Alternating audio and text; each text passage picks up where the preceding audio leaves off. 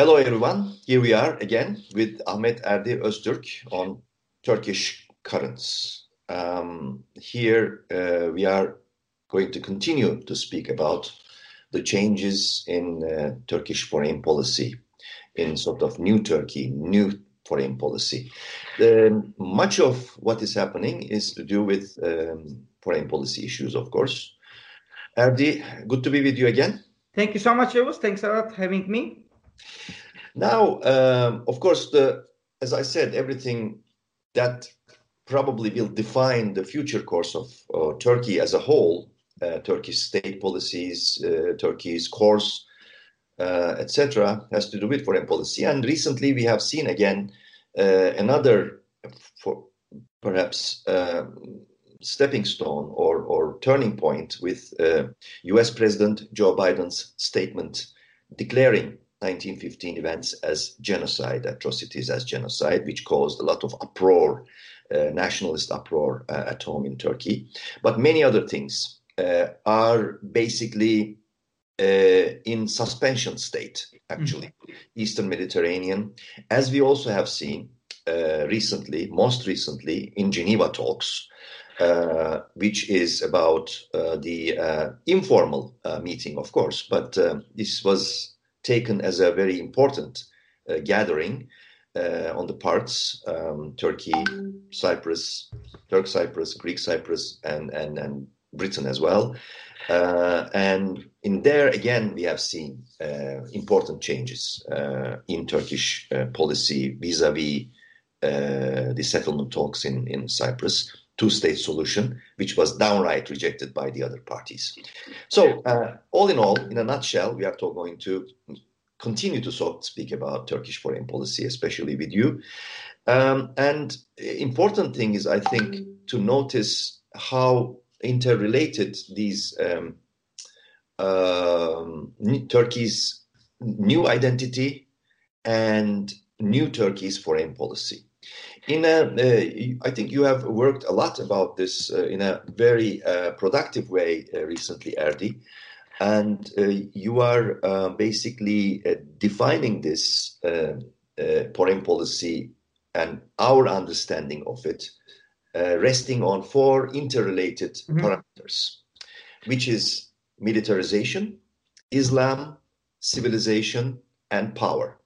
So uh, let us go through these things and how you see uh, the developments in the light of uh, White House statement, Cyprus talks, etc., etc.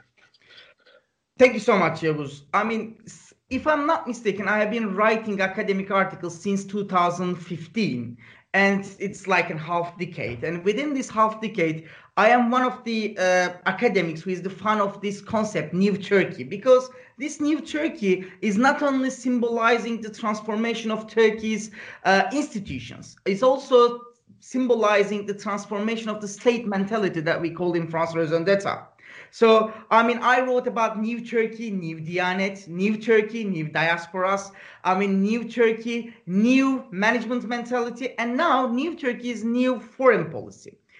We should note that yes there has been a huge transformation within the turkey's domestic politics but the dramatic changes in domestic politics is not limited into the domestic politics. Since the beginning of the early republican era or like the late ottoman empire but we know that there has been an intersectionality between turkish domestic politics and foreign policy. But what we saw that currently the intersectionality lim- intersectionality level has reached its peak point. What happened in domestic politics we can easily see that it is it is reflection in the foreign policy. What happened in foreign policy we can easily see that it is instrumentalization for the benefit of the current administration or current regime. In academia, that we call that it's a boomerang effect. I mean, someone throwing a boomerang in Ankara and travel in Brussels, DC, uh, London, and then come back to the Ankara, and you can uh, pay it for the benefit of your uh, own political desires. Whether Turkey is alone in this concept, I think I have to ask this question. No, actually, I mean, Hungary, UK, even in the Trump's United States, uh, is is do, was doing the same thing. And, and in this regard, I can easily say that Turkey, like many other old countries in the world, is gradually withdrawing from the the old world, the, the, the international cooperation that we used to. And Turkey is restoring a new distinction between Western understanding of civilization by synthesizing very, uh, a very subjective understanding of nationalism. It is impossible to define the current nationalism with any concept right now, with very nostalgic vision of history. It is a very personalized reading of history, a very slightly in the gloomy understanding of memory based on the Ottoman and the Turkish history and Sunni Islam. That is why I, I, I underlined in my latest ELIAMEP report that to understand Turkey's foreign policy understanding, we should first scrutinize the transformation in the domestic politics, and then we have to underline four different dynamics militarization, Sunni Islam, civilization, and power. I mean, I, I can I can easily. Uh, Let's take them one by one. Sure. Uh, and uh, what what you mean by uh, these these uh, interrelated parameters and how we should read into them? Uh, let's begin with as uh, you know as following that order. Let's begin with if you do not sure, disagree, sure. militarization. Can, militarization. I mean, I was shocked. I mean, we've been talking with some of my colleagues and particularly with Cengiz Çandar, and he always described me the dronization of the Turkish foreign policy, particularly in the Middle East and North Africa. Then I searched some data, and uh, what I found that according to data published by the slow because I think go a little bit slow because uh, your voice is coming and going, and okay, sorry for that. Readers and viewers can understand what, it, it what is, your it, arguments it are. It is the British internet connection. I'm sorry for that. Yes. Uh, I mean, according to data uh, published by the Stockholm International Peace Research Institute in 2020, what we saw that SIPRI, which is yes, SIPRI, and it's a very respectful uh, institution. Turkey's military expenditures saw a six, uh, 86% increase over the 10 years of period. This is a very dramatical increase, and this is a very, I mean, the significant increase that one should scrutinize the background of all of these issues. The first one, what I argued that it is the reawakening of the in- ontological insecurities of Turkey.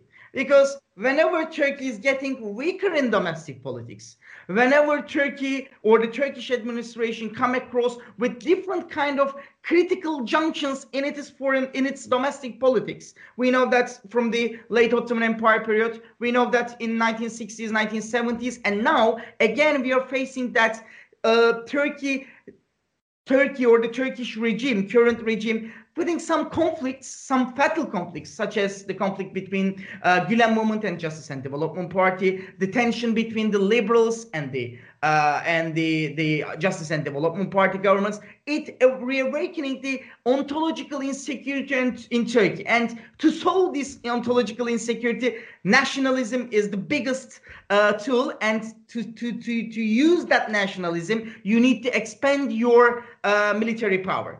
On top of that, what we what, what what I argued in that paper, none of the leaders in Anatolia run that uh, land alone. Neither uh, Sultan Mehmet, nor the magnificent Süleyman, neither Mustafa Kemal and Erdoğan. It's not. Nor Abdülhamit, nor Abdülhamit. Yeah, I mean it is a it is a collapse of the coalitions. I mean sitting in the uh, in the chair of the uh, former Roman Empire shouldn't be an easy job, and you have to establish different type of coalitions. What was the unofficial coalition partners of the AKP previously, Gülenists, liberals, pro-EU members, so on and so forth. But what we saw that, particularly after 2016, uh, with the support of Hulusi Akar and the combination of the Euro-Asianists, even though there has been a new clash, but it is so new, it's hard to scrutinize what would happening uh, within this period. What we know that the Eurasian groups and their policies, such as uh, Blue Homeland Doctrine, uh, designed by Cem Gürdeniz and Cihat Yaycı, is one of the main locomotives of all of these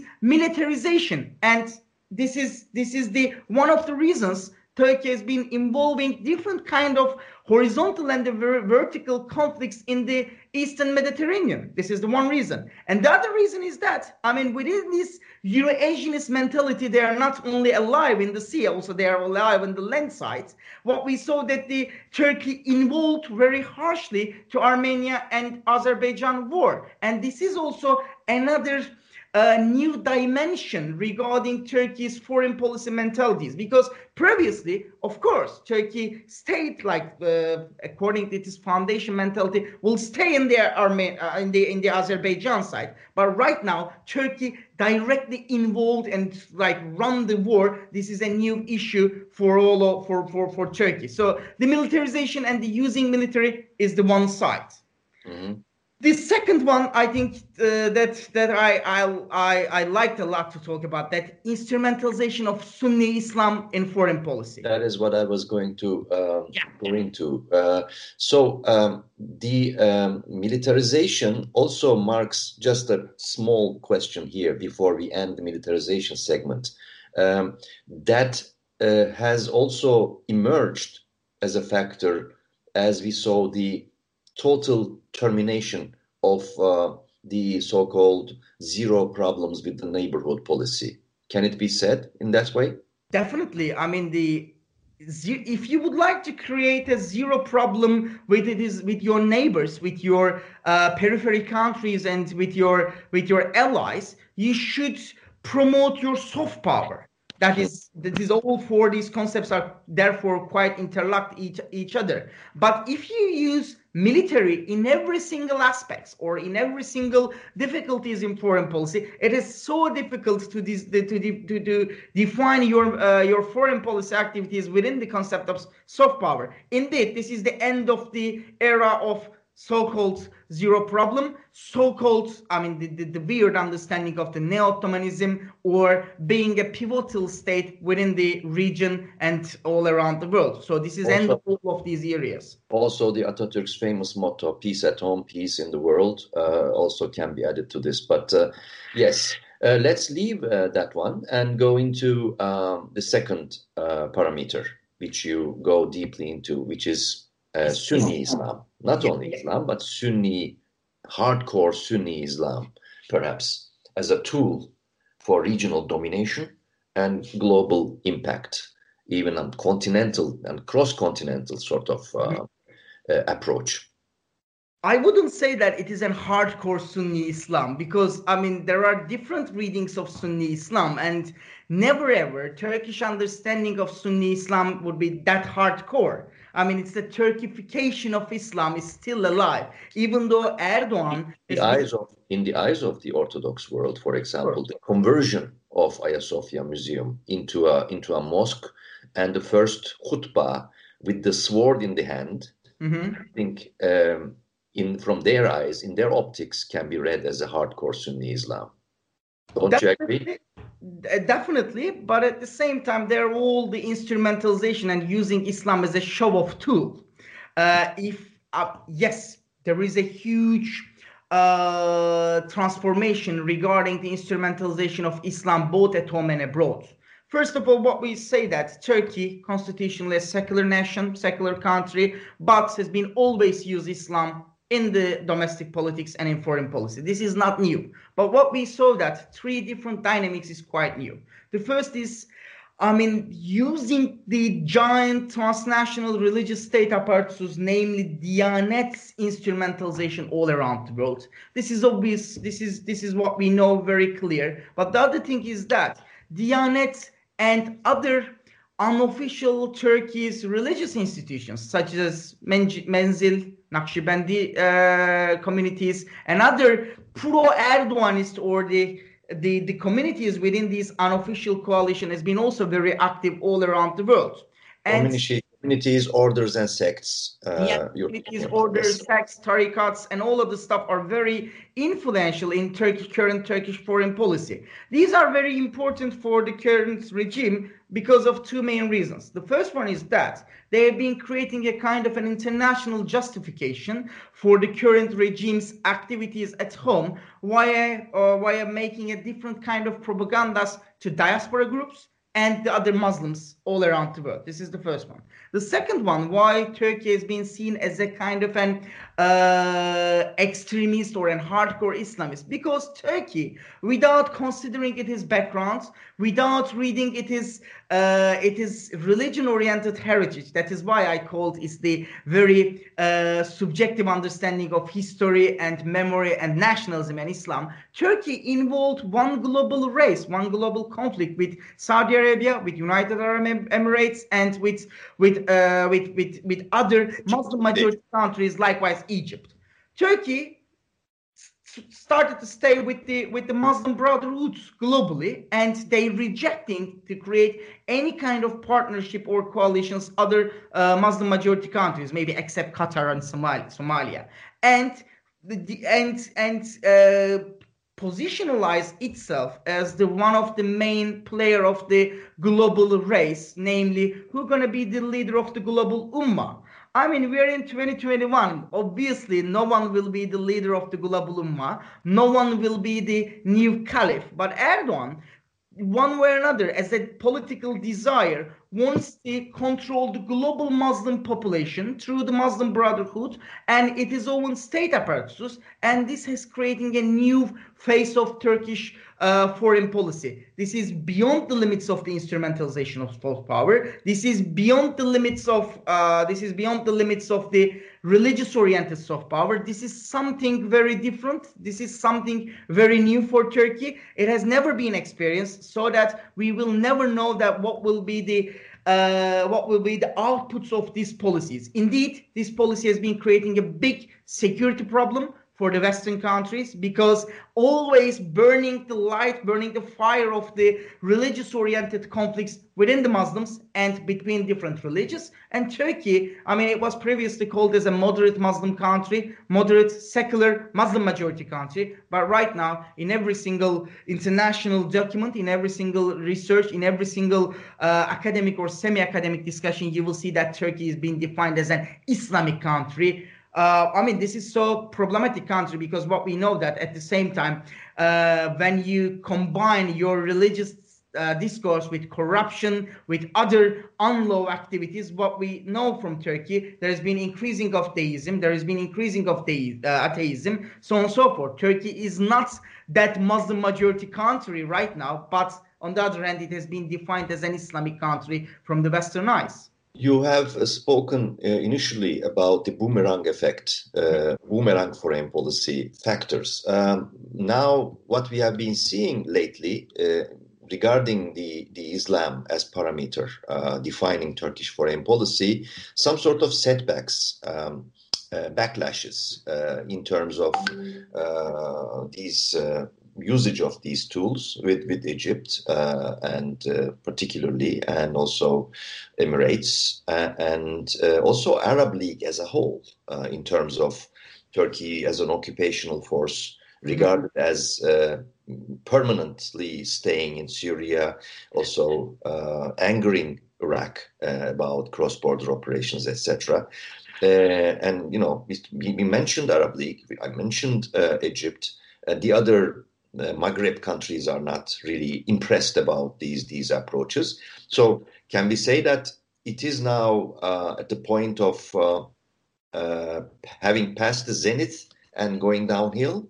That one. Uh, yes, it is. It is. Yeah, I mean, Turkey has or been going down back to Ankara, going down for a long while. But still, uh, when you read any kind of a pro uh, pro pro government news outlet, you can easily see that the President Erdogan is at the same time considering as the leader of the global ummah all around the world. I mean, when he gave some reactions during the Oslo when he tried to support every different kind of the Muslims all around the world, particularly in the Balkans and North Africa. Yes, he has a different kind of a charisma, but right now, as you said, he's playing a division role within the Arab League, within the Sunni Muslim uh, majority league, but at the same time, he has been playing a division and the conflict oriented role in the Balkans, for example, between Bektashis and the Sunnis. So yes, it is going down the hill, but it is hard to see that how this going down deep is deep from Ankara, maybe it is easy for us to see from outside Ankara via, via scrutinizing different resources or uh, getting across different actors. Okay, so uh, let's leave that uh, because we will certainly have many reasons to return to this subject in the sure, future sure. as well, especially in the near future. It's still a developing story and it's a very fast uh, moving target at the moment. Um, but let's move to the third one uh, Erdogan Turkey's uh, perception of civilization. Mm-hmm. Civilization as a, as a third parameter shaping Turkish foreign policy. What, what do we have there? I mean, regarding civilization, the new Turkey's perception of civilization symbolizes first and foremost separation from Western civilization. It is it has started with Davutoğlu. I mean, if we if we need to find one guilty who makes this all of these stuff very famous is Davutoğlu. We should mention about that because he very again I'm saying that very subjectively define a kind of an Ottoman Turkish and the Islamic civilization via making a different kind of soup without any academical or logical order, created a different kind of civilization definition. This is, I mean, the civilization is not something like that. I mean, if you would like to define the civilization codes of your country, you should explore the historical development. And if you are in Anatolia, you should obviously uh, scrutinize the Byzantium Empire background, how and why Anatolia is a very, one of the most uh, prominent uh, migration ways all around uh, migration ways throughout the history for different civilizations. But transitional passage. Definitely, still it is still is a kind of constant. Yes. But I mean, but Turkey, uh, the I mean, the current regime preferred to define itself as a non-Western civilization. And within this uh, new definition of civilization, that what we called uh, previously Sunni Islam, being a Turkic and creating a reactive and aggressive policies is the one of the core of this civilization. Turkey right now, which perceives itself as a unique civilization without com- without like the lack of the any kind of combination, uh, and sometimes struggles to forge different alliance and defining itself as a unique position. I mean, the Hagia Sophia decision or some of the uh, discourses of the President Erdogan and the other spokesperson of the Justice and Development Party is definitely an output of all of these new civilization understanding. But at the same time, civilization, what we note that is not only important for discourses, it is also important uh, regarding how you're going to sit on the same table with different countries. And if you classify yourself as a superior and a unique civilization,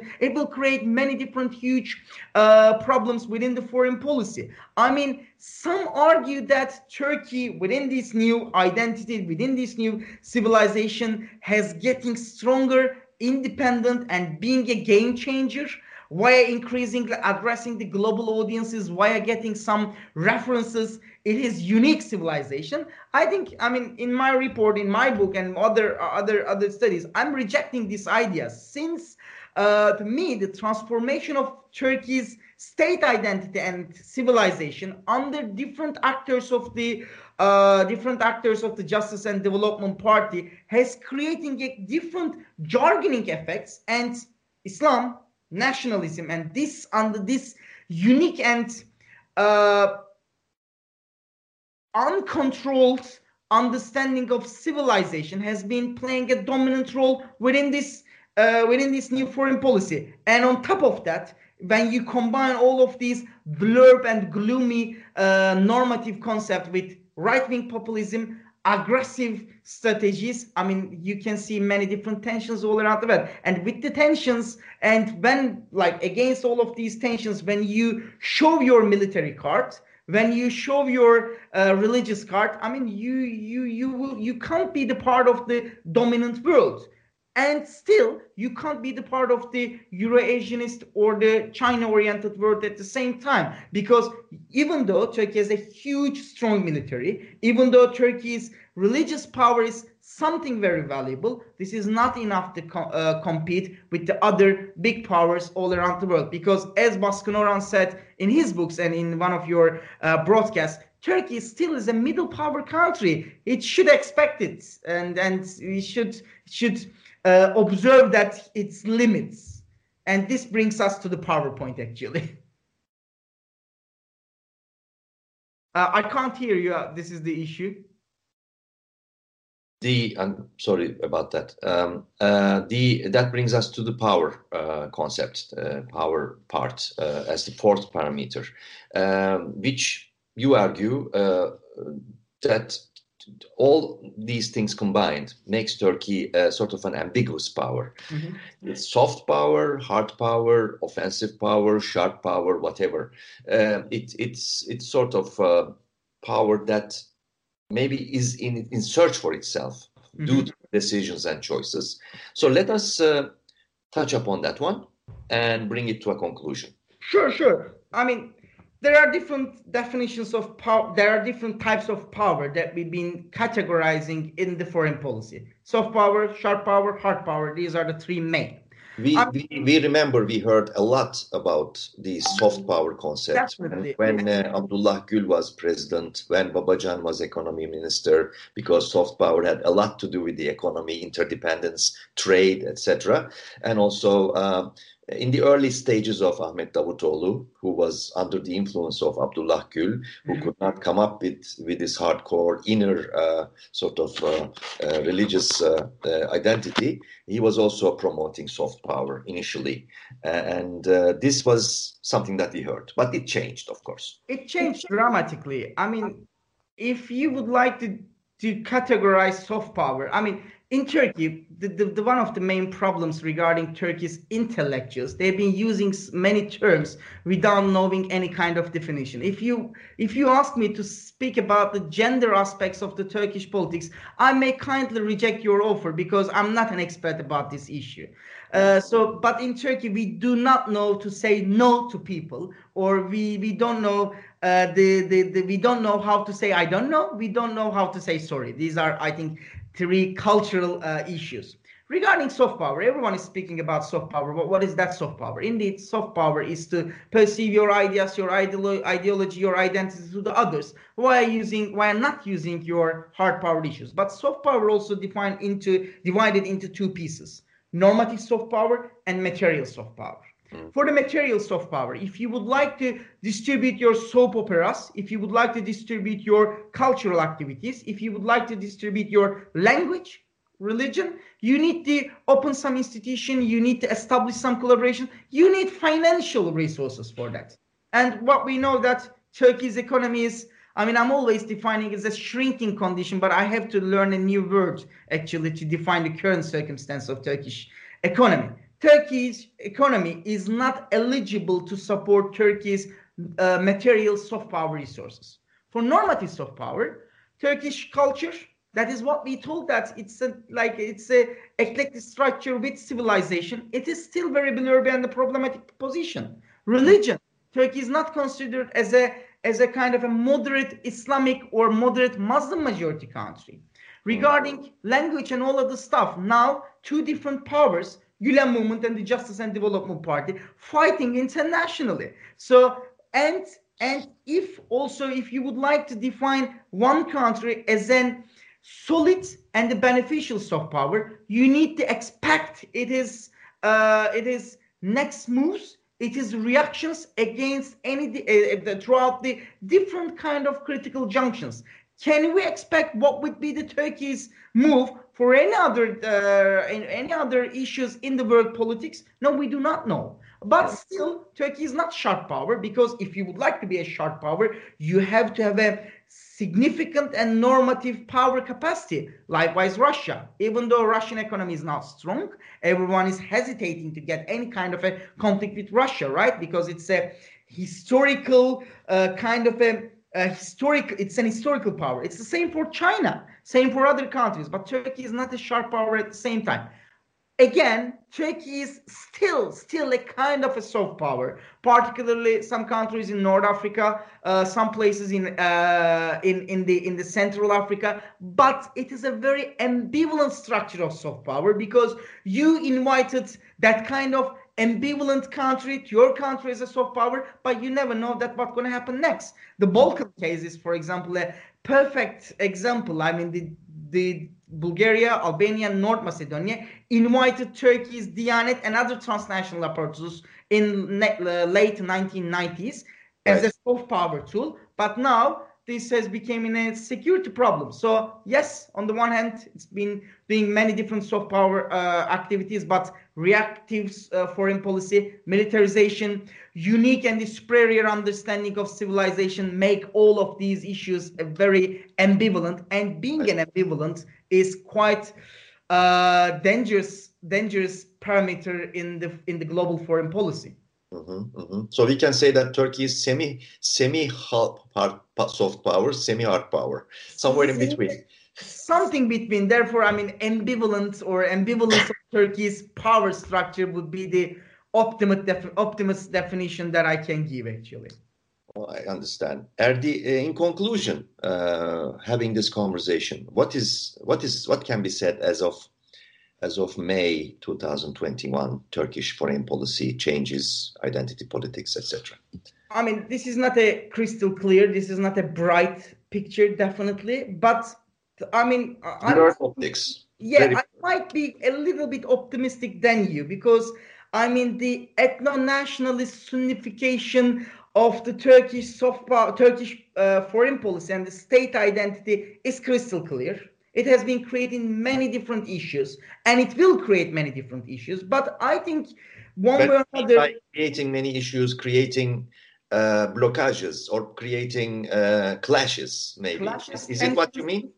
Clashes, tensions, uh, mm-hmm. conflicts, and uh, many different type of serious divorces between different kind of uh, marriage-based alliances, like mm-hmm. United States, maybe NATO. But again, I would say that if uh, we do not know how much this transformation, policy-oriented transformation, affected to the core of the society. And if we define this current regime as an interim type of regime, I would say that I mean this this kind of transformation is not happening for the first time of the Ottoman Turkish history, and it is likely that the cards may be reshuffled sooner or later. But it is really hard to to to see the future. This the the the, the next step would be better or will be worse. It is really hard. It is really it's really difficult to understand from here. But right now, as I said, the we can't see a bright, clever, and uh, strategically designed Turkish foreign policy. It is an aggressive.